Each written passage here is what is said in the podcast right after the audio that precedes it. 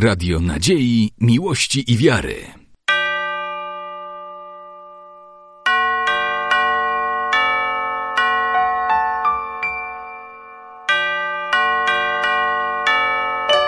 Radio Ortodoksja. Chciałbym serdecznie przywitać naszych władyków, którzy e, zechcieli spotkać się z młodzieżą i odpowiedzieć na te często nurtujące, trudne pytanie. Młodzież, młodość ma do siebie to, że często pyta, w szczególności małe dziecko, ono zawsze y, pyta dlaczego i czemu, ale także i człowiek, który wzrasta, e, w jego sercu też często powstają różne pytania. Dlatego takim punktem naszego zawsze spotkania jest to pytań do i chcieliśmy poprosić e, jego ekscelencję arcybiskupa Jakuba zwierzchnika diecezy białostocko-gdańskiej, wieloletniego też opiekuna młodzieży e, o odpowiedź na pytania. E, później jego ekscelencji arcybiskupa Jerzego, zwierzchnika diecezji wrocławsko-szczecińskiej i władykę arcybiskupa Grzegorza, władykę Warsonofiusza, ojca Arkadiusza Barańczuka, który e, zajmuje się e, ośrodkiem Eleos, ojca Adama Misijuka, e, też wieloletniego opiekuna młodzieży, proboszcza parafii z Woli, ojca Pawła Cechę, który niesie swój trud i posługę w Brukseli, w parafii prawosławnej, polskiej parafii prawosławnej. I o ojca e, Ruścika, Rusłana. E, także poprosimy z Bielska Podlaskiego, który wspólnie tutaj przyjechał do nas. E, chcielibyśmy prosić, aby odpowiedzi na pytania były krótkie. Co zrobić, gdy ktoś chce iść do spowiedzi, a nie chodzić do cerkwi, ponieważ ani chodzić do cerkwi, ponieważ twierdzi, że nie musi, skoro żyje w zgodzie z innymi. Powiem tak, człowiek nie przeżyje dnia, żeby nie zgrzeszyć. To jest fakt i właściwie e, codziennie mógłby iść do spowiedzi, dlatego że nawet w myślach, nawet jeśli on myśli, że on jest bez grzechu, to to już jest grzech. Bo każdy, kto się zbliża do Boga, to widzi swoje, swoją niegodność przed Bogiem i mnóstwo grzechów. A więc to już jest grzech. E, e, do cerkwi chodzić, sakrament Eucharystii powinniśmy uczestniczyć każdy tydzień, jeśli się uważamy za chrześcijanina. I żeby rzeczywiście to pytanie było 30 sekund, to powiem tak, to nie jest łatwe kogoś zmusić.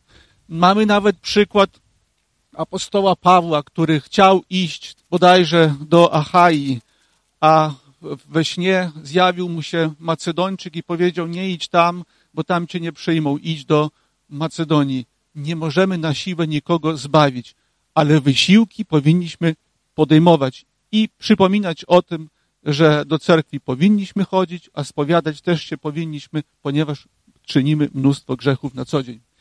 Skąd się wziął, powinno być zwyczaj noszenia na głowie chustek przed, przez kobiety?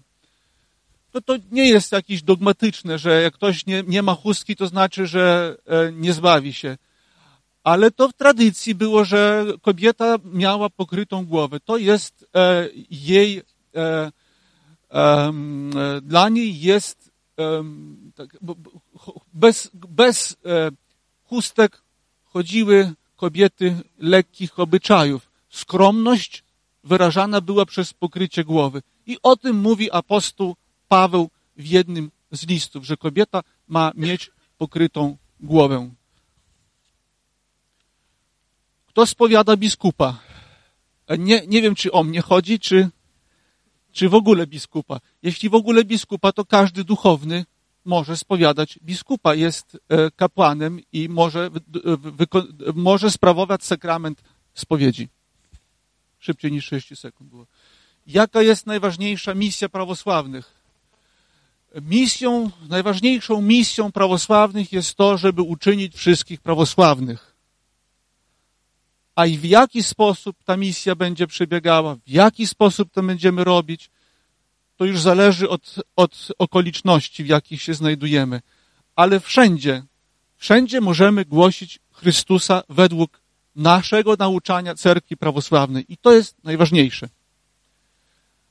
I po rosyjsku jest, można li czytać последование ko причастию совместно с кем-то, например, с членами семьи, или обязательно в одиночестве. Ja się troszeczkę tutaj do jednego słowa, на русском отвечать, да? Я могу здесь к одному слову немножко прицепиться. Читать, а молиться тоже есть разница. Некоторые говорят вычитывать молитвы, читать молитвы. Мы должны прежде всего молиться, а не вычитывать и читать. А, конечно, молитва бывает и общая, и э, индивидуальная молитва. И это никакой разницы не будет, если мы вместе будем эти читать правила последования к святому э, э, причащению или же в одиночестве. Это никакой разницы нет. Но есть молитва частная, в которой мы становимся в своем, так символически говорю, уголке один на один с Богом и с Ним разговариваем. Это наша молитва. А молитва должна быть разговором с Богом.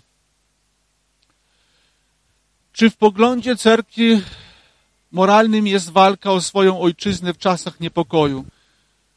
Czy, czy chrześcijanin powinien zachować w tej sytuacji postawę patriotyczną, czy raczej powinien być pacyfistą? No, mówią, że ci, którzy walczą, też są pacyfistami, bo oni pacyfikują, żeby, być, żeby nie było wojny, walcząc, żeby nie było wojny.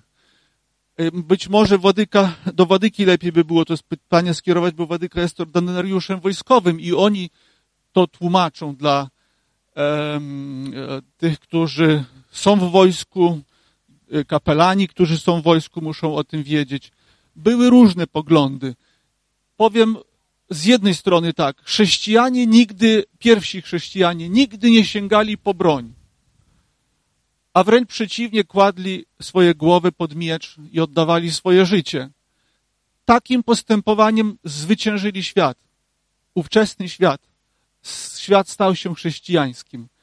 Biorąc często miecz do swojej ręki, idąc, walcząc, robimy na odwrót. Nie, nie, nie czynimy misji.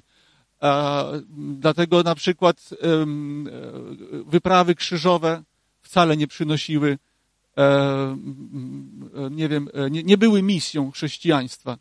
Ale oczywiście są poglądy różne, że w obronie swoich bliskich, w obronie ojczyzny chrześcijanin też może wziąć do ręki e, broń i bronić. Nie napadać, a bronić swojej ojczyzny. I to wszystko. Dziękuję bardzo. Ładyka po mistrzowsku.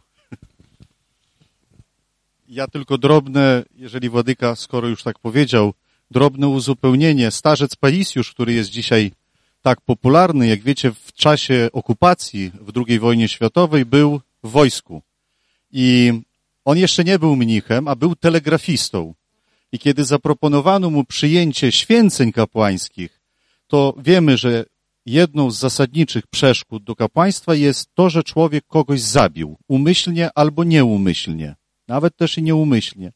I starzec Paisjusz nigdy nie walczył z bronią w ręku, ale był telegrafistą i mówił, że ja do nikogo nie strzelałem, ale przekazywałem informację, gdzie jest wróg. I starzec w swojej wielkiej pokorze poczuwał się do tego, że on w jakiś tam sposób uczestniczył w procesie zabójstwa innego człowieka, nawet w obronie swojego kraju. Ale to jest rzeczywiście bardzo trudne. Pytanie, Władyko, skąd wzięła się moda, może lepiej zwyczaj, że duchowni po spowiedzi dają do całowania je Pietrachil, czy jest to poprawne? Od samego początku tradycja znała całowanie kapłana w rękę, bo to nie jest całowanie w rękę kapłana, tylko w osobie kapłana całujemy Jezusa Chrystusa, tą łaskę, którą ma w sobie kapłan i którą otrzymał od Chrystusa, od Ducha Świętego. To jest ta łaska, której oddajemy nasz hołd. Podobnie jest tak e, w trakcie jelopomazania, na przykład na wsianocznym dzień, że wiele ludzi e, ma swoje interpretacje dotyczące tego, czy powinno się całować w rękę, czy nie i całują na przykład świaszczenika w porucze. albo biskupa w porucze całują. Powiem, że od strony praktycznej to jest czasami takie niezręczne, bo jeżeli jest białe obłeczenie, a 50% kobiet ma pomalowane usta, no to porucza jest biało-czerwona wtedy na przykład. Także y, ta tradycja może też wynikać z pewnej pokory kapłana, który nie chce swojej ręki eksponować do całowania. Także tutaj to nie jest moda, to jest bardzo indywidualny zwyczaj, y, który jest zależny od każdego y, z kapłanów. Czym różni się kapłan z monasteru od tego, który w nim nie jest? Niczym się nie różni. Tylko tym, że ten w monasterze jest mnichem, a ten poza monasterem e, jest kapłanem żonatym. Ideał kapłaństwa jest wyższy. Był taki sobór w Gangrze, który potępił tych, którzy uważali, że sakramenty sprawowane przez mnichów są bardziej ważne, są bardziej święte. I nawet ci, którzy szli do klasztoru nie dlatego, że chcieli i umiłowali życie monastyczne, ale dlatego, że na przykład odnosili się z pogardą do życia w małżeństwie, byli potępiani przez ten sobór. Także niczym się nie różni kapłan mnich od kapłana nie mnicha. Ideał jest jeden. Nawet można powiedzieć, że bardzo często kapłan nie mnich może w swoim życiu realizować bardziej ideał monastyczny, aniżeli kapłan mnich. Także ten ideał zarówno w małżeństwie, jak i w monastycyzmie jest jeden i ten sam. Y, czy baciuszkowie słuchają rapu? Nie wiem. Nie wiem. Nie wiem. Jeżeli słuchają, to na pewno nie może to przyćmić ich kapłańskiej służby. Jak przestać osądzać innych? Żeby przestać osądzać innych, trzeba zacząć dostrzegać w sobie grzech. Ojcowie zawsze posługują się taką analogią do chorego człowieka, że w szpitalu chory człowiek nigdy nie ma pretensji do innego człowieka, że on też jest chory. I w momencie, kiedy człowiek zaczyna widzieć, kim on jest tak naprawdę, to co mówił Wadyka arcybiskup Jakub, kiedy on dostrzega w sobie grzech, no to wtedy tak mocno koncentruje się na tym, żeby się z tego grzechu wybawić, że przestaje osądzać innego człowieka. Ale jest jeden pewien symptom, który jest bardzo niepokojący. Tym symptomem jest, kiedy my zaczynamy swoje życie w takim negatywnym e, sensie, to znaczy szukając dla siebie usprawiedliwienia, porównywać z kimś innym. Często tak jest. W porównaniu do mnie inni żyją jeszcze gorzej i tym samym usprawiedliwiamy nasz grzech. Ale pierwszą pierwszym krokiem do tego, żeby przestać osądzać, jest to, żeby człowiek skoncentrował się na to, kim on jest w rzeczywistości. Zaczął dostrzegać w sobie te grzechy, które są w nim realnie, sam przed sobą, nie na pokaz. I jeszcze jedna rzecz, że bardzo pomaga w tym, żeby nie osądzać, to ewangeliczne przekonanie i ta obietnica ewangeliczna, że ci, którzy nie sądzą, nie będą sądzeni. Czyli bardzo często ta cnota uzupełnia brak innych cnót i i to też pomaga w tym, żeby pohamowywać swój język. Czy istnieje coś takiego jak opętanie i jak je rozpoznać? Oczywiście, że istnieje coś takiego jak opętanie. Proces rozpoznania jest bardzo długi. E, trzeba się udać do bardzo doświadczonego duchownego, trzeba bardzo mocno oddać się modlitwie, a przede wszystkim nie koncentrować się samemu, czy ja jestem opętany, czy nie. Tak? Bo bardzo trudno jest dzisiaj też rozróżnić opętanie od y, choroby psychicznej na przykład. Dlatego też tutaj potrzebne jest ogromne doświadczenie duchownego, czasami dwóch duchownych. Y, rozpoznanie, które jest procesem. To jest bardzo trudne i e, wymaga ogromnej modlitwy. Nie ma takiego symptomu, który by wskazywał. Oczywiście ktoś może powiedzieć, że zetknięcie się ze świętością, jest takim symptomem, kiedy ktoś się zaczyna akurat w tym momencie zachowywać w sposób e, no taki niezwykły, nieodpowiedni. Są to symptomy opętania, ale myślę, że e, żaden tutaj z nas siedzących nie jest w stanie powiedzieć tak na pierwszy rzut oka, czy, czy nie znając dobrze człowieka, że ty jesteś opętany. To jest bardzo, bardzo trudne do rozpoznania i dlatego też nie wszyscy kapłani otrzymują takie prawo, żeby zajmować się osobami co do których istnieje nawet podejrzenie opętania. Dlaczego twarz osoby duchowej, duchownej, na przykład biskupa, jest zasłonięta w czasie pogrzebu? Dlaczego w cerkwi nie ma celibatu, gdzie szukać seminarzysty na męża. Zacznę od ostatniego w seminarium. Na grawarce, chociaż ich nie ma tutaj dzisiaj. Ja wczoraj miałem do godziny 14 z nimi zajęcia, to mówili mi szkoda, Władyku, że nie jedziemy. Ale teraz jest deficyt kadrowy, dlatego że trochę jest mało tych seminarzystów i może ktoś z Was chciałby zasilić e, kręgi seminarium, seminarzystów i wtedy będzie więcej możliwości do znalezienia męża spośród. Ale matuszka, tak, tak jak Władyka podpowiada, to jest ogromna odpowiedzialność i czasami może nawet i determinująca i prowadząca w wielu kwestiach. Dlaczego w cerkwi nie ma celibatu? E, pojęcie jest nietrafne. E, no u nas jest wybór, tak? Także można być duchownym żonatym, można być mnichem. Zdarzają się przypadki, że ktoś z kapłanów nie jest ani tym, ani, ani mnichem, ani żonatym. E, relatywnie i umownie przyjmujemy nazwę tutaj celibatu, ale nie ma czegoś takiego jak poświęcenie się dla kapłaństwa, dla samego bezżeństwa, tak? Albo to jest umiłowanie ideału takiego, nawet jeżeli nie ma ślubów zakonnych, bo wielu ojców nie miało ślubów zakonnych, ale żyli tak jak mnisi, czyli wypełniali ten ideał. Oni, oni byli mnichami, może bardziej jeszcze niż ci, którzy składali te śluby zakonne. Y, dlatego też, y, no, jako taki celibat w naszej cerkwi, w pojęciu zachodnim, on występuje tylko i wyłącznie w ramach wyjątku i umownie. Dlatego też na przykład rosyjska cerkiew przyjęła teraz e, takie postanowienie na biskupim soborze, e, archirejskim soborze, że nie można kogoś wyświęcić w celibacie wcześniej niż po ukończeniu 40 roku życia. Tak, żeby już ta, ta, ta pierwsza młodość minęła i żeby był bardziej odpowiedzialny. Dlaczego twarz jest zasłonięta? Nie wszędzie. Na świętej górze Atos twarz nigdy nie jest zasłonięta.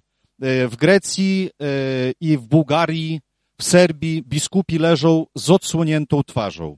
Jest kilka interpretacji, ja się teraz tym zajmowałem, dlatego na gorąco mogę wam powiedzieć, że jedną z tych interpretacji, która funkcjonuje wśród ludzi jest to, że był on osobą, która spowiadała i znała tajemnicę spowiedzi, dlatego się przykrywało twarz. Ale ja myślę, że twarz się przykrywa tylko i wyłącznie z powodów wizerunkowych i wizualnych, bo czasami ta twarz jest zdeformowana. Wiemy, że po śmierci też czasami usta są otwarte i zasłaniamy tą twarz również po to, żeby ludzie nie całowali tej twarzy. Natomiast jeszcze raz mówię, ta tradycja e, nie jest znana na przykład w Grecji, gdzie twarze są odsłonięte. Możecie to zobaczyć w internecie, wciskając jakiekolwiek imię zmarłego biskupa. Dzisiaj są zawsze dostępne zdjęcia. Teraz na dniach widziałem zdjęcia z pogrzebu, młodsi może nie pamiętają, ojca arcydiakona Andrzeja Mazura, tego słynnego patriarszego diakona. On miał odsłoniętą twarz. Był w kamiławce i odsłoniętą. Także to jest, e, nie jest to kanon, nie jest to jakiś dogmat, a jest to bardziej tradycja. I ostatnie pytanie, jakie są zasadnicze idee prawosławia? Władyka miał podobne pytanie. E, przede wszystkim żadnych idei w prawosławiu nie ma. Prawosławie głosi prawdę. Ale ja bym chciał powiedzieć w ten sposób, że gdyby ktoś zapytał mnie, dlaczego warto być prawosławnym, dlaczego warto być prawosławnym, to ja bym starał się odpowiedzieć w ten sposób, że prawosławie wskazuje najkrótszą i najpewniejszą drogę do zbawienia. Po co iść przez zakręty? Po co iść przez mosty i pod mostami? Jeżeli poprzez zachowanie tej zdrowej duchowości, zdrowej dogmatyki, zdrowej liturgii, zdrowej nauki o cerkwi, zdrowej tradycji, cerkiew pokazuje, nie błądź człowieku, nie idź przez zakręty, idź prostą drogą do zbawienia. Ta droga może być czasami trudna, nie zawsze jest asfaltowa, mówiąc dzisiejszym językiem ale w tym tkwi jakby cała, całe piękno prawosławia, że to jest najprostsza, najkrótsza i najbardziej prawdziwa droga do zbawienia. Żeby przekonać się co do tego, trzeba tą drogą przejść. Dziękuję. Czy prawosławna osoba może zostać matką chrzestną dziecka z katolickiej rodziny, chrzczonego w kościele? Uważam osobiście, że prawosławny człowiek może uczyć tylko prawosławia. Prawosławny człowiek nie może nauczyć prawidłowo I nie ma w tym żadnego celu i sensu, aby uczyć dziecko życia y, katolickiego. Czy liberalizm może łączyć się z religią? Nie wiem, jak to zrozumieć, y, nie, nie wiem, jak do końca rozumieć liberalizm, ale w tym szerokim znaczeniu to się akurat nie łączy. Można li pokreślić człowieka bezkresnych rodzicieli? Koniecznie w osobnych случаях даже тот, который крестит, он может стать отцом крестным, если есть такая нужда. Jeśli istniały, istniałaby możliwość podróży w czasie, to jaki stosunek do nich miałyby cerki, miałaby cerkiew? Cerkiew nie odnosi się do rzeczy, których nie ma. Czy wiara spowodowana strachem może być słuszna? Czasami początek rzeczywiście jest zaakcentowany strachem. Oczywiście na dłuższą metę to nie ma racji bytu, ale może to przerosnąć w miłość i wówczas będzie to miało szerokie znaczenie. Jak byłam w spowiedzi i wyspowiadałam się z grzechu, który nadal ciąży mi na duszy i smuci mnie, czy powinnam ponownie się z niego wyspowiadać. Nie ma takiej potrzeby, żeby się spowiadać z grzechu dwukrotnie. Jednokrotne wyspowiadanie się wystarczy. Jeżeli natomiast ten grzech rzeczywiście gdzieś we wnętrzu zaczyna męczyć człowieka, wystarczy, żeby zasięgnąć rady z ojcem duchownym i powiedzieć mu o tym problemie i na pewno znajdzie się wyjście, żeby pokonać ten stan ducha. Czy człowiek jest z natury dobry? Z natury każdy człowiek jest dobry. Tertulian jeszcze w II wieku powiedział, że każdy, e, każda dusza człowieka jest chrześcijanką. E, pytanie biblijne. Czy w drodze do Emaus już na wieczerzy, już na wieczerzy Chrystus, czy w drodze do Emaus, już na wieczerzy Chrystus dokonał Eucharystii, czy tylko błogosławił chleb? Oczywiście błogosławił chleb. Błogosławił chleb. Skąd się wzięły ikony, jak zostało to zapoczątkowane? No jest ikony, jest y, ikona stworzona nieludzką ręką. Sam Chrystus na, na, nałożył chustę na swoją twarz i jego oblicze odbiło się na tej chuście. Do króla Abgara wysłał tą chustę i on przez to został uzdrowiony. Y, wiemy, że apostoł Łukasz był pierwszym y, ikonografem. Czy każda szczera modlitwa bez wyjątków będzie wysłuchana?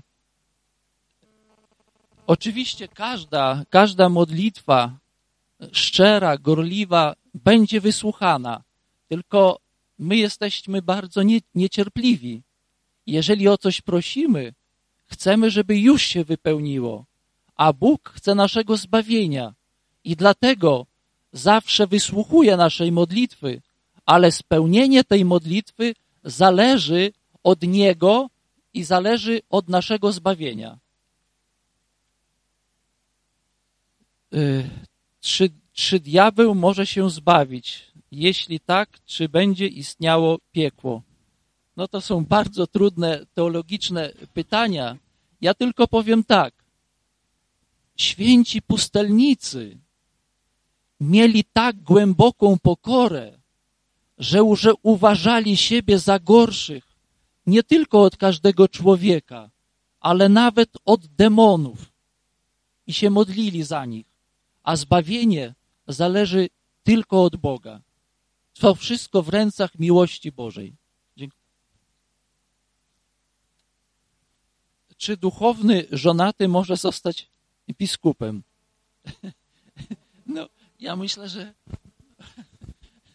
matuszka się, bardzo by się gniewała, gdyby taki baciuszka powiedział, że chciałby zostać biskupem, by się zagniewała. Natomiast w przypadku, w przypadku, kiedy matuszka odchodzi do innego świata, kiedy umiera, a dany kapłan przyjmuje stan zakonny, oczywiście wówczas on może zostać biskupem. Dziękuję. Kiedy Grabarka stał się miejscem świętym? Od XVII wieku jest to już miejsce święte, ponieważ historię znacie. Pojawienie się zarazy, pojawienie się krzyża, a jeśli nie znacie, to wejdźcie sobie na internet i poszukajcie. Nie, nie będę się na tym koncentrował. Czy każdy mnich musi mieć brodę? Oczywiście, że tak. Broda, broda jest symbolem pewnego, to jest tradycja wschodnia. Wschodnia, na wschodzie broda jest y, symbolem pewnego dojrzałości y, duchowej przede wszystkim, do, dojrzałości fizycznej i duchowej. Dlatego bardzo często, kiedy jest malowany Bóg Ojciec, co jest niekanoniczne, tak z brodą, Syn bez brody i, i, Duch Święty w, w postaci gołębia. A, bierz, zakonnice mają oddzielny Y, dni spowiedzi. Zakonnice mają dzienny dni spowiedzi. To, jest, to zależy od, od, każdego klasztoru. W każdym klasztorze jest swój regulamin. Czasami y, spowiadają się raz w tygodniu, czasami e, co drugi tydzień, co drugi dzień, co trzeci. To zależy już od tego, kto, jaki klasztor ma swoje. W Grecji jest inaczej, u nas troszeczkę jest inaczej. W Grecji jest tak, że y, nie spowiadają się od razu, tylko y, swoje myśli y, jakby idą do przełożonej i mówią, opowiadają swoje myśli, które mają i przełożona wtedy y, w jakiś sposób y, y, organizuje tą całą spowiedź ze, ze spowiednikiem i żeby nie było pewnego podziału w tym.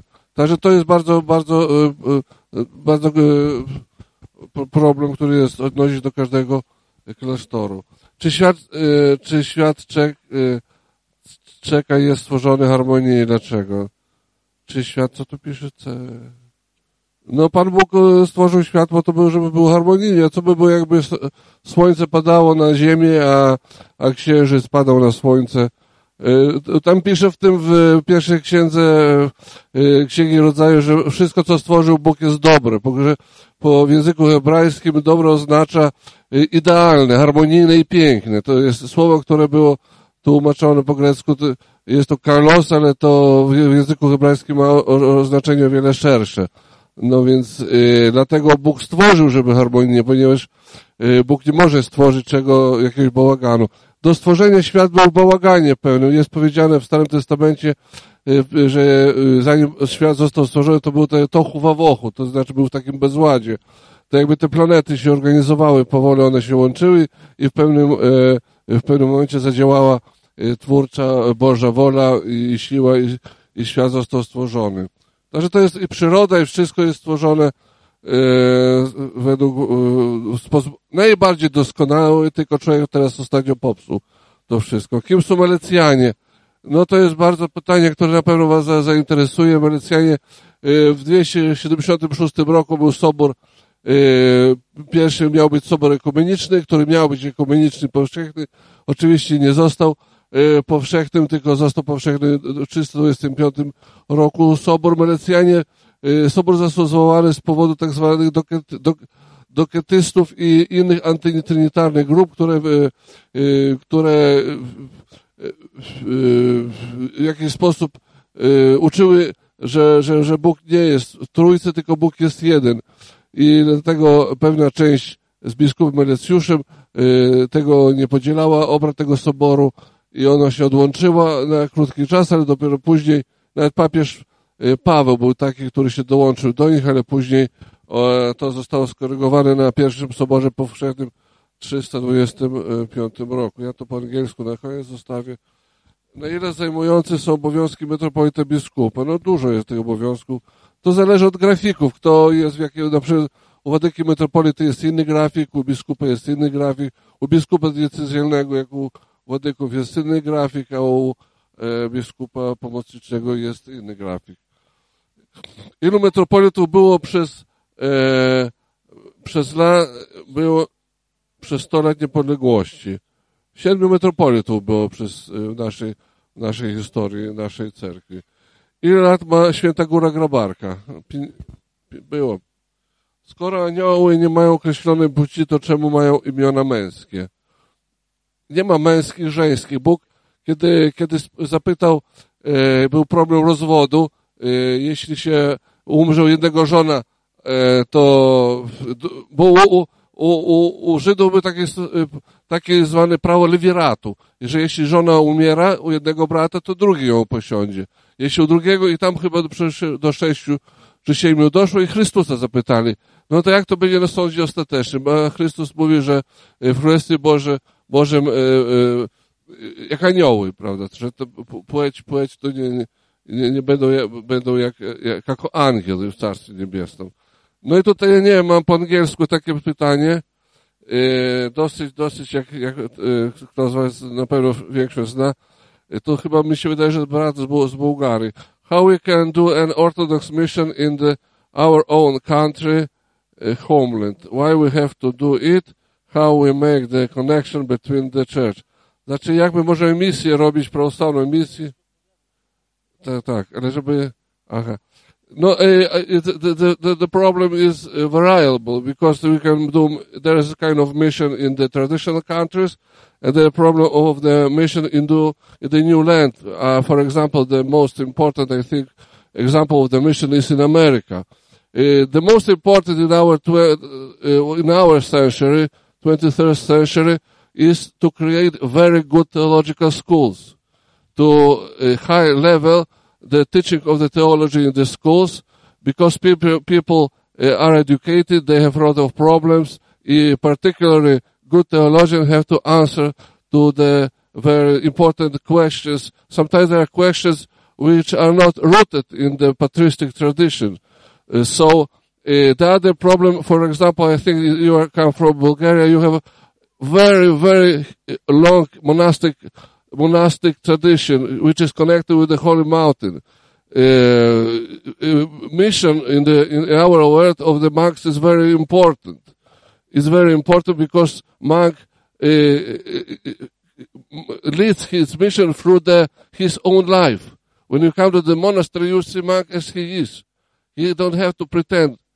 Uh, in, I, I, love very much Bulgaria. It's very close uh, country to my heart, and uh, I think that uh, many, most of the people were grown up in the communist times, communist time where they tried to the, the, the, the, teaching of the church, they, they said, used to say that the, that the churches are the kind of, uh, uh, kind of, uh, uh um, places only for an old woman, and, and so on. having good, uh, tradition, good theological uh, teaching and good monasteries, a lot of vocations, of course, the monasteries, it's, it's not up to you, to us, but to the, to the patriarch and the synod uh, you will create very good mission and you will prosper in your church. Uh, how we can do it. In America is different uh, problem. I think in our world is to create very good uh, practice, Eucharistic practice, to acknowledge uh, uh, people very rarely go to the to the sacrament of the Eucharist, and Eucharist might become center of the uh, of the of, of their life. Uh, there is in, in in Siberia there was a kind of example I, I remember when the uh, there was a missionary priest who who went after the, the, the Indians or or or, or people wild people who who live there. And, and, he ran around the forest and they, they tried to go away. So one of the Sam father build a church, start to make liturgy, very good liturgy, and we will come ourselves to the church, and we will and we, we, we, we will convert to the, to the Christianity, the Orthodox. It's very wide problem. Dlaczego w białostockich cerkwiach nie ma ławek, a na przykład w górach już tak? Czy ławki są przy bokach przy tym, a gdyby, gdyby było bardzo dużo ludzi w górach, to by pewnie też wynieśli te cerkwi. To nie jest problem, że można usiąść, nie, nie można usiąść. Można usiąść podczas nabożeństwa. Nie we wszystkich e, momentach liturgii, ale można i dlatego dla starszych są ławeczki obok. A tam mniej jest wiernych e, i tam tradycja troszkę taka, że tam były i zostały. Kto wybiera i podjakonów? Pytanie trudne do odpowiedzi. Oni się sami wybierają jakoś tak między sobą. Tak, sami się znajdują.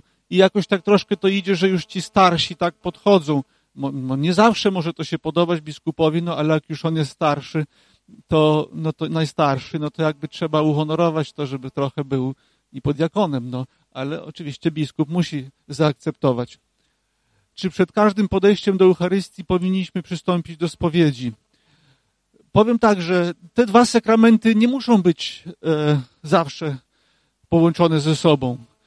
E, do Eucharystii, kiedy idziemy, powinniśmy się oczyścić od grzechu. Stąd też w tradycji wzięło się tak, że przeważnie przed Eucharystią idziemy do spowiedzi. Ale to nie jest wymóg. To nie jest wymóg. To są dwa sakramenty, które są oddzielne. Dlatego w różnych tradycjach, w różnych praktykach jest tak, że na przykład e, idzie co jakiś czas do spowiedzi do swojego duchownika, a przystępuje do Eucharystii na każdej liturgii. Czy można co roku podchodzić do sakramentu soborowania? Czy mogą podchodzić tylko osoby chore? Jest tam w, w opisie e, e, tego sakramentu soborowania, czyli jeleoświaszczenie, tak, tak on się nazywa dokładnie, jeleoświaszczenie, taństwo jeleoświaszczenie. Podchodzi się raz w jednej chorobie. Jeśli na przykład ja w tym roku byłem chory, nie wiem, mi noga bolała i poszedłem i wyzdrowiałem, a następnym roku mi ręka boli, no to właściwie mogę iść. Ale jak mi ta noga nie wyzdrowiała, to już drugi raz nie idę w tej samej chorobie. To tak pokrótce. Dziękuję. Co ma wspólnego oko opatrzności z Bogiem? Nie do końca rozumiem. Bóg jest tym okiem opatrzności. Ja tylko powiem o dwóch pojmowaniach opatrzności. Jest opatrzność, która troszczy się o ten świat, to co Władyka mówił. To jest też jeden z największych dowodów na istnienie Boga, że że wszystko jest takie piękne, że morze się nie wylewa na ziemię, a jak są kataklizmy, to to jest wszystko skutek tego, że natura, przyroda reaguje też na to, co się dzieje wśród nas ludzi.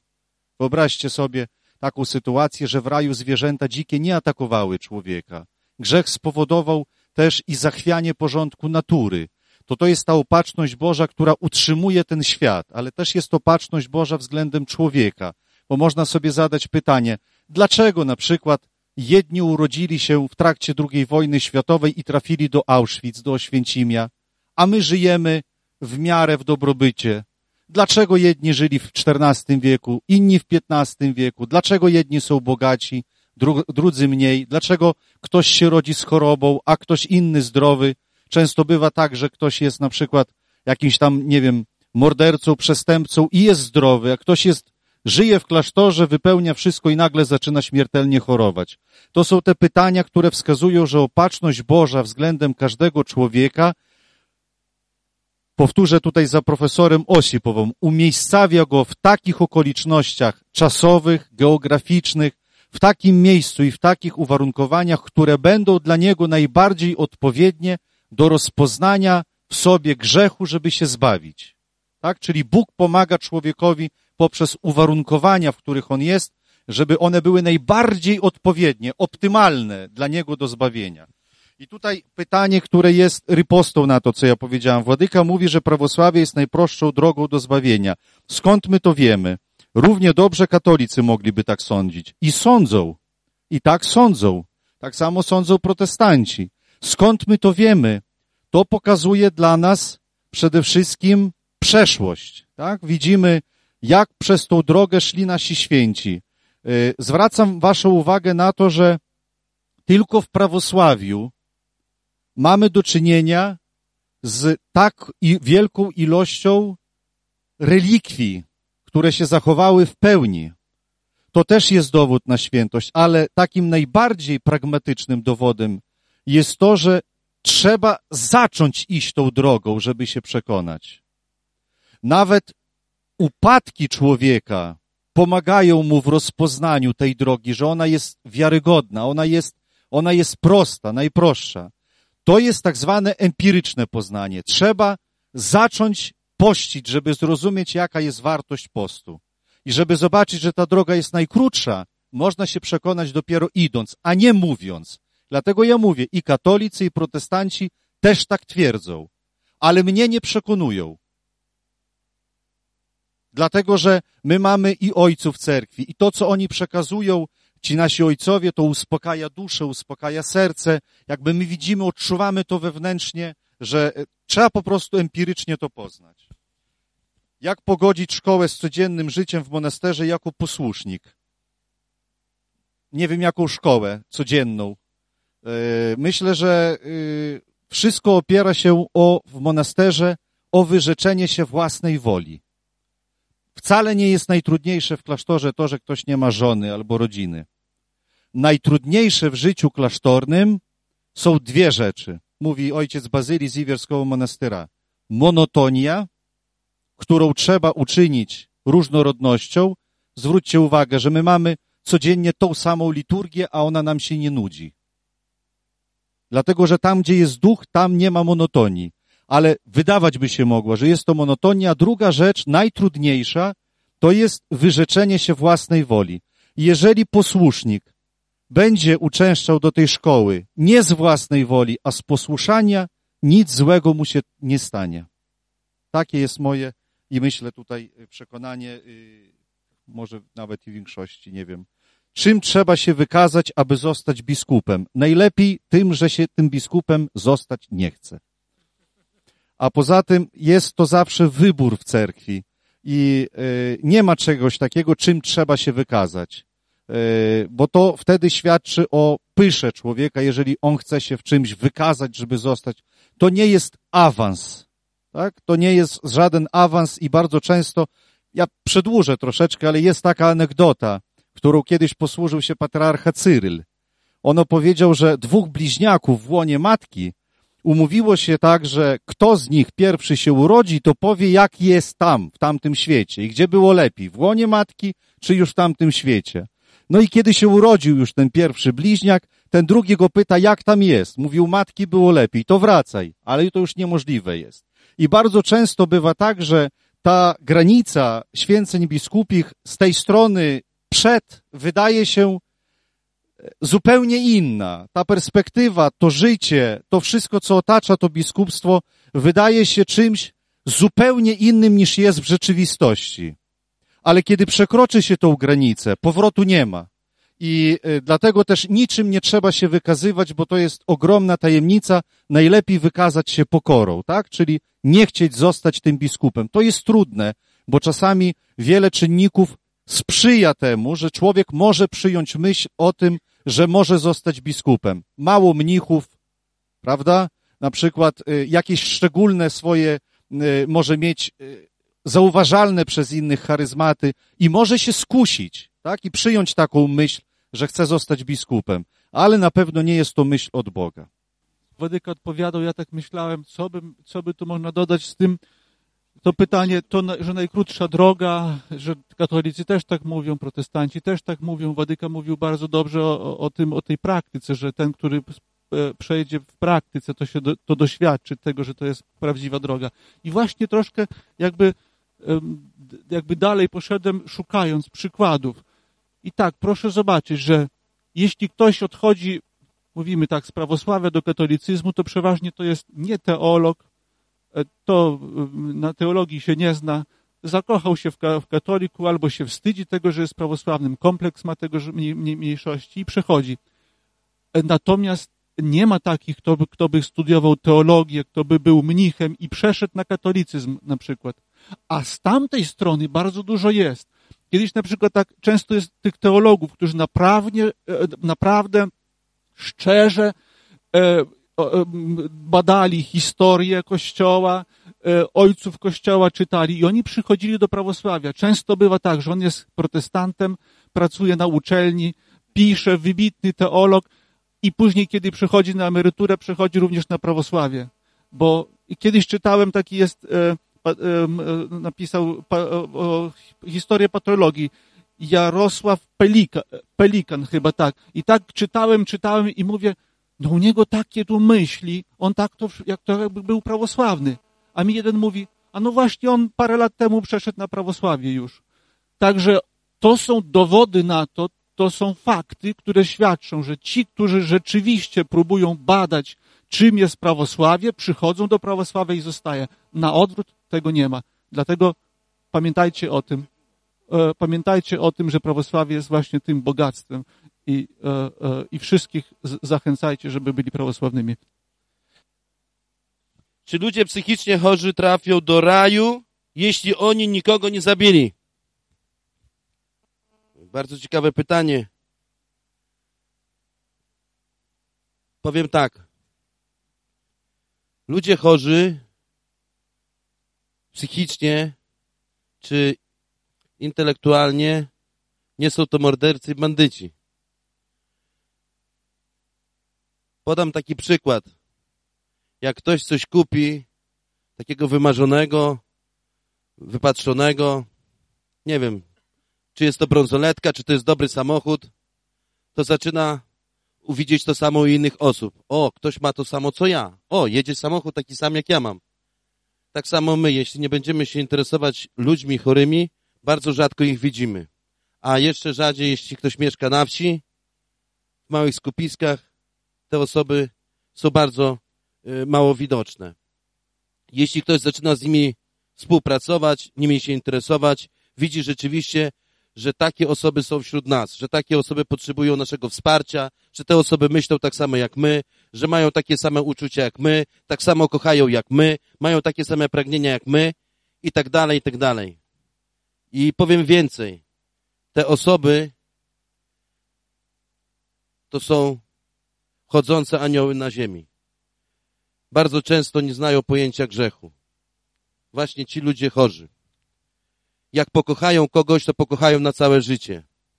Jak kogoś będą szanować, będą szanować przez całe życie. Polecam. Po co Bóg stworzył świat? Z miłości. Co jest po śmierci? Życie. Czy grzechem jest siedzenie i picie przy ikonie nad stołem? Kiedyś, kiedyś taki młody człowiek pytał też e, taką jedną, e, e, zadał takie jedno pytanie. Gdzie można się modlić? I akurat mnich odpowiadał wtedy. Wszędzie, a najwięcej w toalecie, bo tam najwięcej jest iskuszenia. Tak samo i myślę, że jak jest ikona w kuchni, w pokoju, tam gdzie śpimy, w naszym domu, jest to dom cały poświęcony, więc jeśli nawet zdejmiemy tą ikonę, dom nasz jest poświęcony. A ikona, że jest w naszym domu, to jest bardzo dobrze i siedzenie i picie nie jest grzechem, kochani. Picie nie jest grzechem. Upijanie jest się grzechem. Skoro Bóg istnieje i chce jak najlepiej dla ludzi, niektórzy z nich są nieszczęśliwi. To dla nas, to dla nas y, pojęcie nieszczęśliwości y, jest y, takie bardzo wielkie. Ja nie odpowiadając na te pytanie, polecam dla was wszystkich, moi kochani, książkę Tam, gdzie nie widać Boga. Myślę, że w tej książce odnajdzie, odnajdziecie rzeczywiście wspaniałą odpowiedź. Z naszego pojęcia ten, który jest nieszczęśliwy, jak właśnie myśli o tej nieszczęśliwości. Czy prawosławie jest jedyną drogą do zbawienia? Oczywiście, że tak. O, i ostatnie pytanie, bardzo ciekawe. Nie wiem, dlaczego tutaj przewodniczący dał dla mnie. Powinien je tutaj dać chyba dla Wodyki Warsonofiusza. Czy przekraczanie prędkości jest grzechem? No jest, no. Po prostu można kogoś innego zabić albo się zabić. No, no to, to chyba nie ma, nie ma jakichś... Tak, to, to nie ma wątpliwości, nawet chyba w kościele katolickim jest ogłoszone, że to jest grzech e, śmiertelny, no i no nie wiem, to tak samo, czy grzechem jest przepływanie przez głęboką wodę. Jest to ryzyko życia i ja uważam, że jest. I, powinni się z tego spowiadać ci, którzy z samochodami. Do kogo się modlić o dobrego męża? Przede wszystkim do Boga, do świętych, a patronami małżeństw wiemy, że są święci Piotr i Fewronia, Muromsy, cudotwórcy, a także święta Ksenia Petersburska i zachęcam do modlitwy do tych świętych, tylko nie o konkretnego chłopaka, czy o konkret, e, przepraszam, tutaj o konkretnego chłopaka, seminarzysta, ale Boże, jeśli Twoją wolą jest, żebym została matuszką, błogosław. Czy jeżeli jesteśmy już bardzo zmęczeni przed snem, Możemy pomodlić się leżąc, czy powinniśmy chociaż usiąść? To może odniosę się do tego, co powiedział święty starzec Paisiusz na ten y, temat. Kiedy jesteś zmęczony, nie dasz rady stać, uklęknij. Kiedy nie dasz rady klęczeć, usiądź. Kiedy nawet nie możesz siedzieć, połóż się. Ale żebyś się modlił szczerze, z serca. Czy mężatka może być starszą na ślubie? Tak, oczywiście. Nawet tradycji rumuńskiej, kiedy byliśmy w Rumunii z bractwem, tam widzieliśmy śluby i wszystkie z nich, e, wszystkie pary młode miały za świadków małżeństwa, które no, to było bardzo symboliczne i piękne. Także i małżonkowie mogą być starszymi na ślubie, jak się okazuje. Jak cerkiew prawosławna odnosi się do tatuaży, piercingu, henny brwi, makijaży permanentnego? To może e, odnośnie tatuaży, henny, to też e, święty starzec Paisiusz mówił, gdyby Pan Bóg chciał, gdybyś, żebyś była umalowana, to by cię taką stworzył, byś się urodziła umalowana. A jeżeli chodzi o piercing, to bardzo szpeci. Jak się okazuje, e, bardzo niszczy ciało. Tatuaże się okazują być też zgubne, bo ostatnio czytałem taki artykuł, gdzie jedna dziewczyna młoda, zafascynowana, Popek, tak? Popek jest. Wytatuowała sobie gałki oczne i straciła wzrok. Więc widzimy, że to i raz szpeci, ale też i odbiera zdrowie. W jakim wieku naszło baciuszkę natchnienie do zostania duchownym? W jakiej sytuacji? Pytanie do każdego baciuszki. Czy ja przyznam szczerze, że nie pamiętam, jednak wiem, że miałem zdać dokumenty do trzeciego ogólniaka w Białymstoku, a okazało się, że te wszystkie dokumenty do szkoły średniej złożyłem do prawosławnego seminarium duchownego. A jak to się stało po dziś dzień, nie wiem. Czy osoba, która nie jest e, prawosławna, może zostać zbawiona? Tak, oczywiście. Jeżeli chodzi o prawosławie, w prawosławie jest najkrótsza droga do zbawienia, a zbawienie należy do Boga, tak, de decyzja, kto będzie zbawiony. My możemy jako prawosławni powiedzieć, że mamy najkrótszą drogą do zbawienia. Co ojcowie sądzą o języku polskim w cerkwi prawosławnej? Jest to język, który umożliwia y, lepsze zrozumienie świętej liturgii, jest pomocny, jednak naszą tradycją jest język cerkiewno-słowiański. Y, czy powinniśmy się spowiadać z grzechów, których nie żałujemy? Na koniec duchowny zawsze spowiedzi zadaje pytanie, czy żałuje za swoje grzechy? I w odpowiedź twierdząca warunkuje tylko otrzymanie y, rozgrzeszenia i dopuszczenie do sakramentu błogosławieństwa, by przystąpić do sakramentu Eucharystii. Jeżeli nie żałujemy za jakiś grzech, to znaczy, jeżeli zabiłem i nie żałuję, to znaczy, że jutro zabiję jeszcze raz, więc taka osoba w ogóle nie, nie, nie powinna przystępować nawet do, do spowiedzi chyba, jeżeli nie żałuje. Jeśli ktoś ma denerwujące zachowanie, którego się nie toleruje i staramy się tej osoby unikać, to, to grzech? No, wydaje mi się, że tak, że, że to jest grzech, bo mm, powinniśmy starać się ze wszystkimi żyć, żyć w dobrych relacjach, na ile to jest możliwe. Święty apostoł Paweł mówi bardzo pięknie, pokój ze wszystkimi trzymajcie. Jeżeli to od was zależy, pokój ze wszystkimi trzymajcie. Bywa taka sytuacja faktycznie, że nie ode mnie ten pokój zależy i wówczas trzeba sprawę oddać w ręce Boga. A z drugiej strony też należy się zastanowić, czy czasami moje zachowanie nie denerwuje innego człowieka. Dziękuję. Ja przepraszam, najmocniej umknęło mi jedno pytanie. Jak się ma bycie prawosławnym do bycia Polakiem? Są to dwie różne życie, y, y, dwie różne rzeczy. Bycie prawosławnym, a bycie Polakiem. Można być prawosławnym i y, różnej narodowości. Można być Polakiem, Białorusinem czy Ukraińcem. Ja mogę się tutaj w tym pytaniu tylko domyśleć, o co tutaj chodziło komuś, bo taki problem rzeczywiście się pojawia bardzo często na takich różnych konferencjach, spotkaniach młodzieży u nas na południu y, Polski, w naszej diecezji, bo bardzo często bycie prawosławnym y, automatycznie wyklucza bycie Polakiem. Jest to bardzo niedobre, złe myślenie. Można być, moi kochani, i Polakiem, i prawosławnym. Dziękuję żona jest katoliczką, czy na przykład na spasa może podchodzić do jeleopomazenia? Może, jak najbardziej może. E, może też przy... e, może też całować krzyż, może podchodzić do ikon, nie może przyjmować Eucharystii.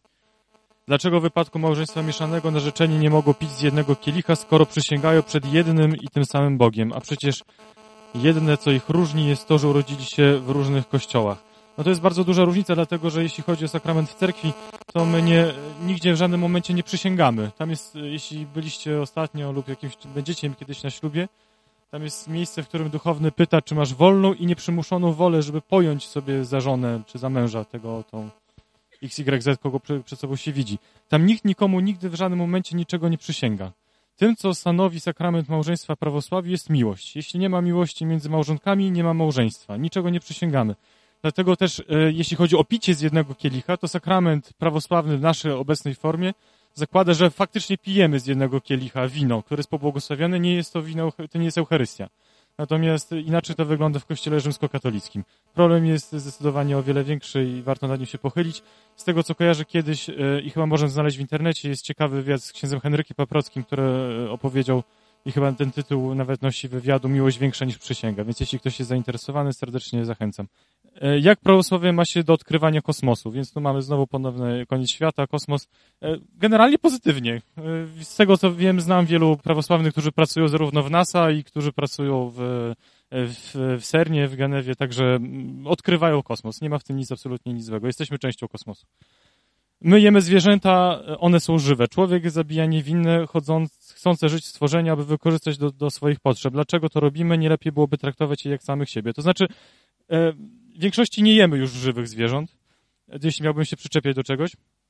Faktycznie e, jakiś chrześcijański ideał zakładałby, że nie powinniśmy może jeść stworzenia i E, i lubować się strasznie w zwierzętach, natomiast też naszej natury nie jesteśmy w stanie oszukać. Z drugiej strony, co jest ciekawe, e, że mamy wśród nas wiele osób, które nie jedzą, nie spożywają regularnie mięsa i są to misi, ale też ludzie, którzy są po prostu tak zdecydowali i nie stoi to w żadnej sprzeczności, więc dopóki mamy wolność, możemy, możemy to wykorzystywać jak najbardziej. Cerkiew nigdy nie była bardzo radykalna w tym. Wszystkie jakieś zapisy dotyczące jedzenia, które znajdziemy w Typikonie, one dotyczą przede wszystkim mnichów. Tam nie, nie, nie, nie znajdziemy informacji, że mamy jeść mięso. Nie, tam one, nie mamy niczego, nie ma czegoś takiego. Jak prawidłowo spowiadać się? Należy nazywać grzechy, czy opisywać konkretne sytuacje, w których je popełniono? Przychodzi mi na myśl e, zajęcia z księdzem e, Jerzym Tofilukiem w seminarium, który kiedyś nam powiedział, że prawdziwa spowiedź taka najlepsza to jest wtedy, kiedy się przychodzi i wyznaje grzechy i w zasadzie nie oczekujemy jeszcze odpowiedzi duchownego, żeby nam się nad tym rozwodził więcej. Dlatego tak bardzo ważne jest prawosławie, żebyśmy mieli jednego spowiednika, który nas dobrze zna i który rozumie, jeśli my powiemy, że popełniliśmy jakiś grzech, jeśli będzie wymagała tego sytuacja, to zapyta o to więcej. Nie musimy opowiadać całej sytuacji i dlaczego to się stało, z jakich powodów. E, Im krócej, im bardziej konkretnie, to chyba, tym chyba jest lepiej.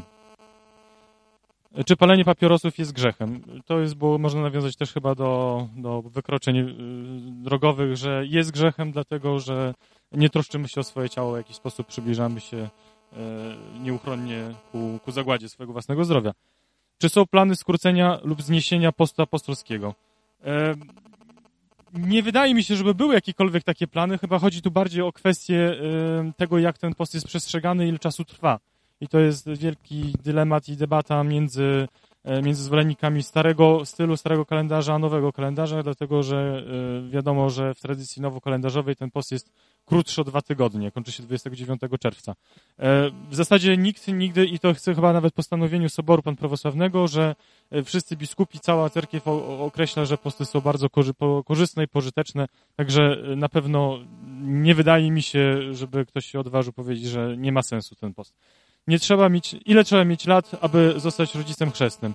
Ja bym odpowiedział raczej, że tu wiek mm, może gra jakąś y, jakby drugą rolę. Najważniejsze jest to, czy jesteśmy faktycznie duchowo w stanie, by odpowiedzieć za tego kogoś. Padło też pytanie, czy faktycznie zawsze muszą być rodzice chrzestni i padło odpowiedź, że nie, niekoniecznie. Więc tym bardziej, jeśli mamy już rodziców chrzestnych, to wypadałoby, dobrze by było, żeby to był ktoś, kto jest świadomy swojej wiary, żeby to nie był ktoś z łapanki, przepraszam za wyrażenie, e, tylko ktoś, kto jest naprawdę bardzo do tego dobrze przygotowany. Więc odpowiedzmy sobie na pytanie, czy ktoś w wieku 13, 14, 15 lat jest gotowy, czy potrzebuje trochę jakby innego wieku, chociaż doskonale też wiemy, że są ludzie, którzy są dorośli i też nie są przygotowani na to, nie, nie są na to gotowi.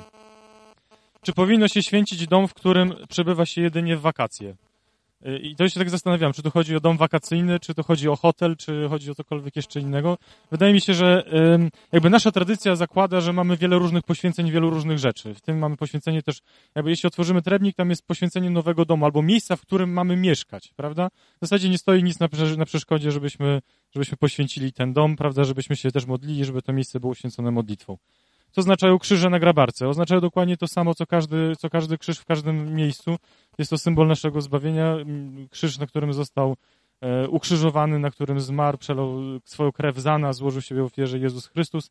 I dlatego krzyże, czy na grabarce, czy w każdym miejscu, gdziekolwiek by się nie znajdowały, one oznaczają dokładnie to samo. One są wielkim symbolem ogromnej miłości Boga do nas i dlatego patrząc na każdy krzyż powinniśmy, y, powinniśmy otaczać go ogromną czcią.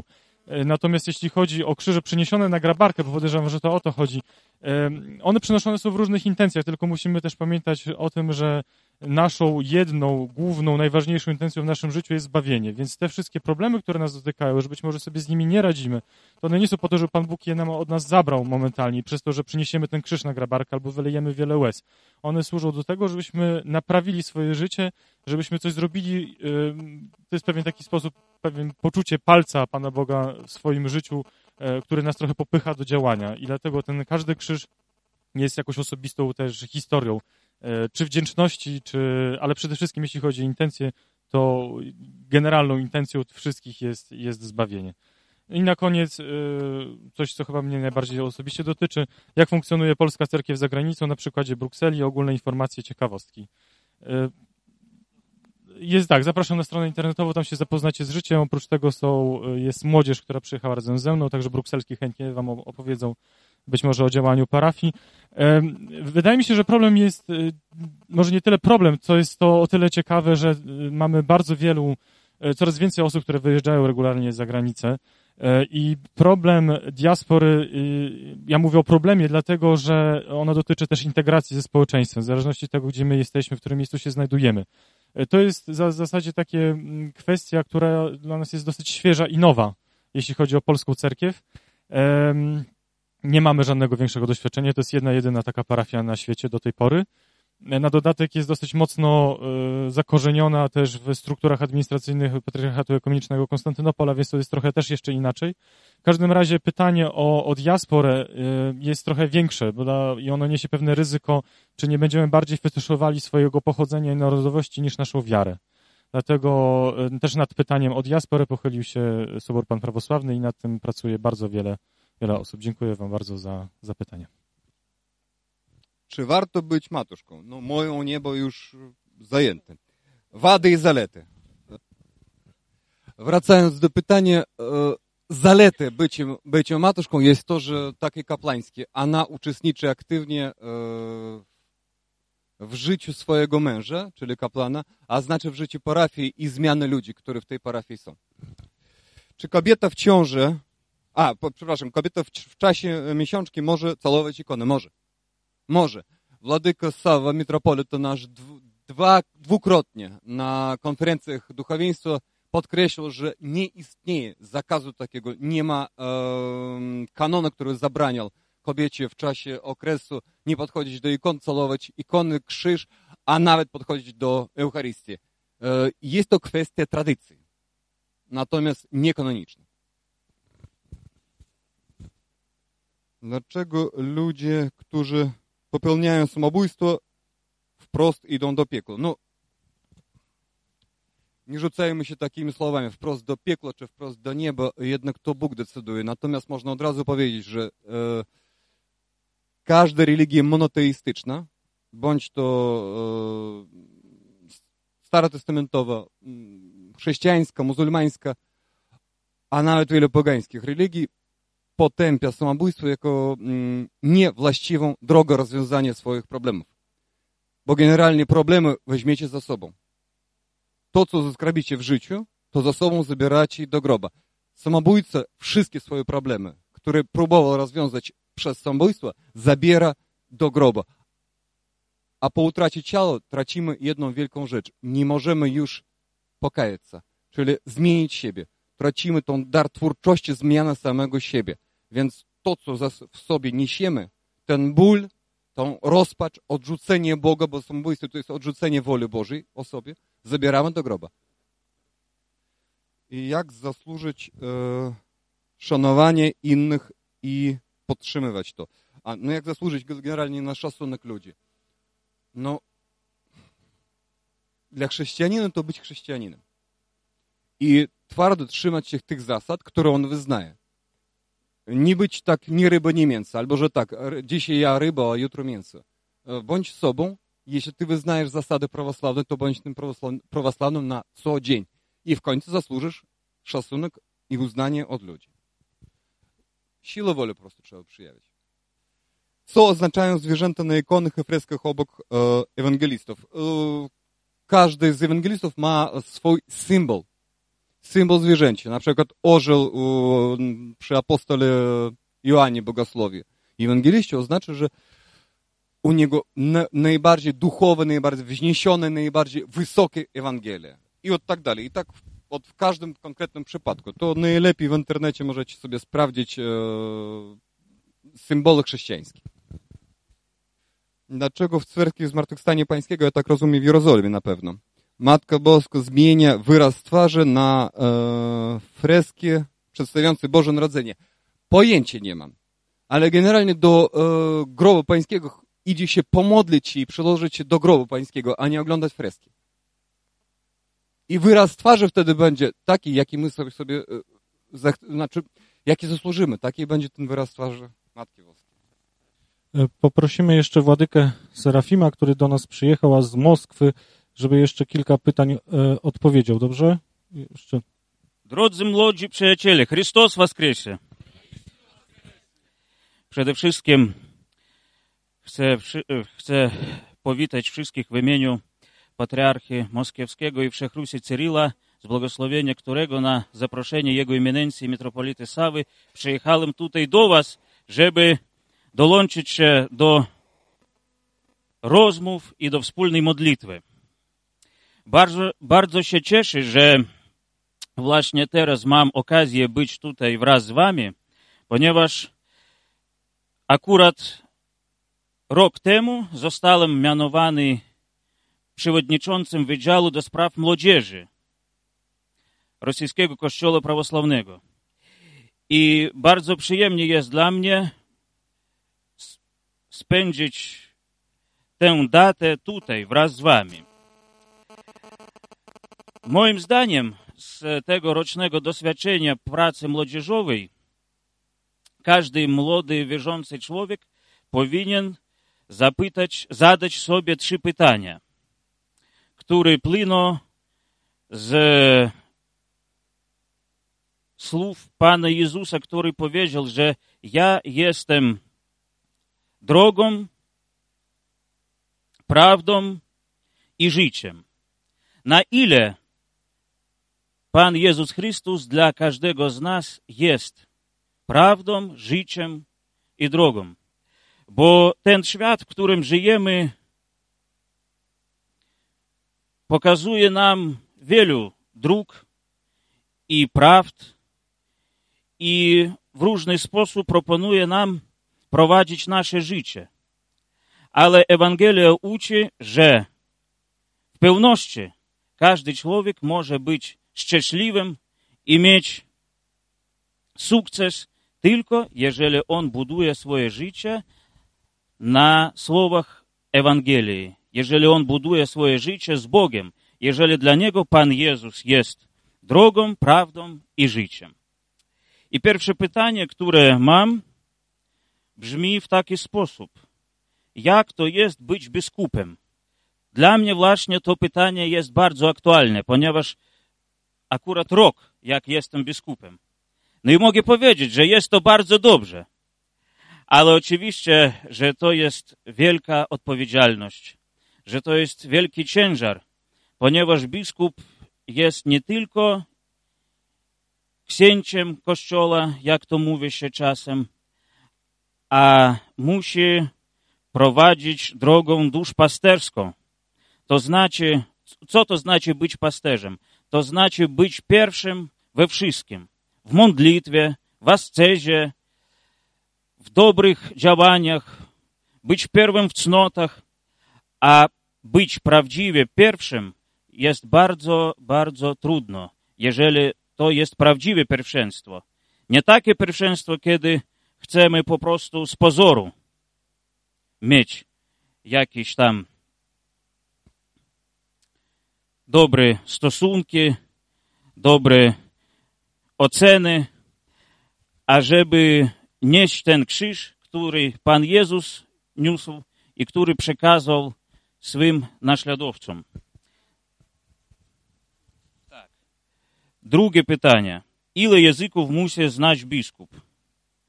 No, jak najwięcej musi znać, bo e, wynika to z posłudzy biskupiej, bo biskup jest kim? Jest naśladowcą świętych apostolów, a apostolowie w dniu pięćdziesiątnicy dostali tak dar języków. I przede wszystkim biskup musi znać język serca. Możemy nie znać języków obcych, możemy nie bardzo dobrze, dobrze z nimi sobie radzić, Але найголовніше, щоб кожен біскуп і кожен духовний мог розмовляти в язику серця, на язику душі. Тен язик завжди поможе усталити добрий і правдивий контакт поміж біскупом і його чодом. Так, мне повідали, що якщо в язику російським, то по-російську. Если нет возможности вычитать вечерние или утренние молитвы, можно ли их выслушать или прослушать транспорте? Я думаю, что можно, но на мой взгляд, молитва заключается не только в количестве прочитанных молитвословий, а в нашем искреннем обращении к Богу. И на этот вопрос я обычно всегда отвечаю так. Если у тебя нет возможности или сил прочитать и помолиться всеми молитвами, утренними и вечерними, стань перед иконой и прочитай молитву Господню, Отче наш, которая есть самой главной молитвой, но так, чтобы она шла от души к самому Господу Богу. И этого будет достаточно. Как выбрать духовника? Вопрос очень непростой, но очень важный. В течение этого года я очень много разговаривал и общался с духовенством, которое окормляет молодежь в Русской Православной Церкви.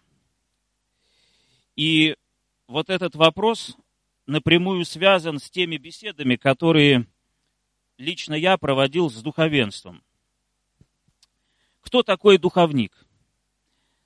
Духовник – это тот человек, тот священник, который заботится о духовной жизни, о духовном состоянии человека, в том числе молодого.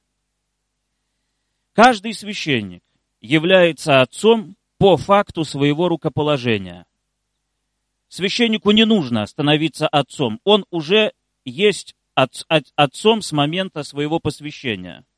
Но каждый священник должен стать пастырем и каждый священник должен стать другом, то есть чем, тем человеком, которому и молодые люди, и пожилые могут полностью и всецело доверить все то, что у них в сердце, все то, что у них в душе. А это очень большая наука. Очень большая наука, требующая многих усилий для того, чтобы научиться понимать человека вне зависимости от его возраста, от его взглядов, от его предпочтений. И выбирая духовника, мы, конечно, не должны искать для себя легкой дороги. Мы не должны при выборе руководствоваться тем, какой священник лучше на нас смотрит, какой больше нам улыбается. Мы должны помолиться Господу Богу и попросить, чтобы сам Господь указал нам того пастыря, который бы смог нас вести путями духовной жизни. И при выборе духовника необходимо руководствоваться именно принципом доверия. Насколько тому или иному священнику при общении ты можешь раскрыть всю свою душу, все свое сердце, не смущаясь никакими моментами, которые часто бывают в жизни. Поэтому, на мой взгляд, главный критерий – это доверие. И в этой же карточке еще один вопрос. Откуда взялось зло? Зло стало результатом свободной воли, которой Бог наделил и ангелов, и человека. Мы знаем, что на заре человеческой истории зло произошло пришло в этот мир, во Вселенную, вследствие отступления от Бога Деницы, который стал дьяволом. Ангелам было дано,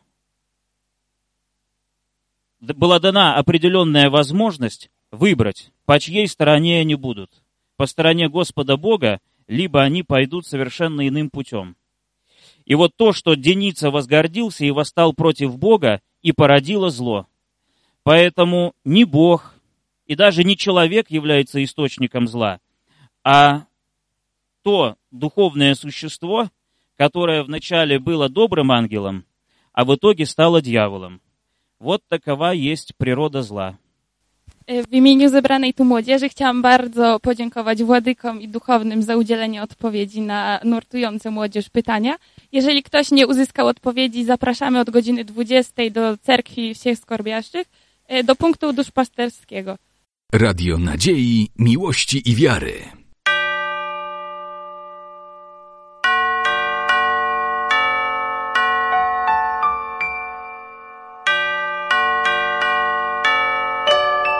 Radio Ortodoksja.